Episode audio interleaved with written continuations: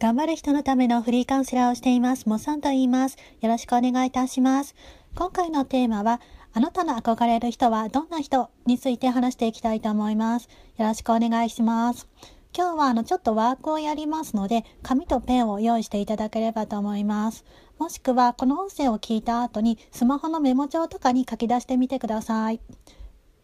まず、あのあなたの憧れる人はどんな人ですか？あなたの憧れる人を3人書いてみてください。次に、どのような点に憧れるか書き出してみてください。と、モッソンは心底憧れる人がいますね。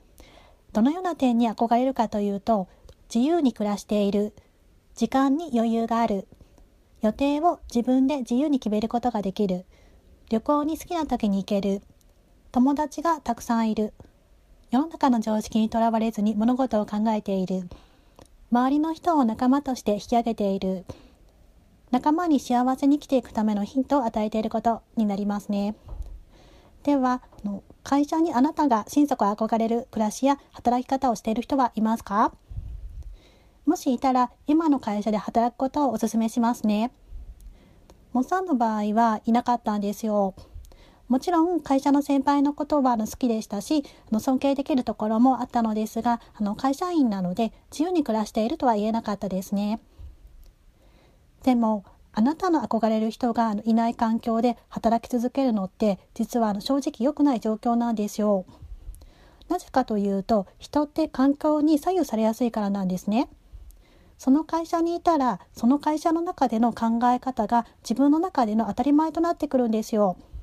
それでその会社の中の考え方が合わなければ仲間外れされる可能性があるんですよ。それに自分自身も合わないと思いますね。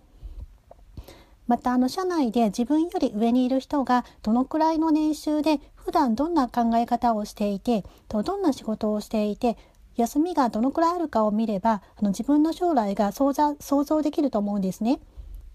つまりあなたの心底憧れる人があの会社にいない場合には今の環境にずっといても憧れる人のような生活はできないということになるんですよ。ただあのそのことが分かったとしてもすぐに今いる環境を離れる必要はないんですね。まずは今できることから始めてみるといいですね。次回はあのどんな行動をしたらよいかについて話していきたいと思います。ここまで聞いていただきましてありがとうございます。これからも一緒に頑張りましょう。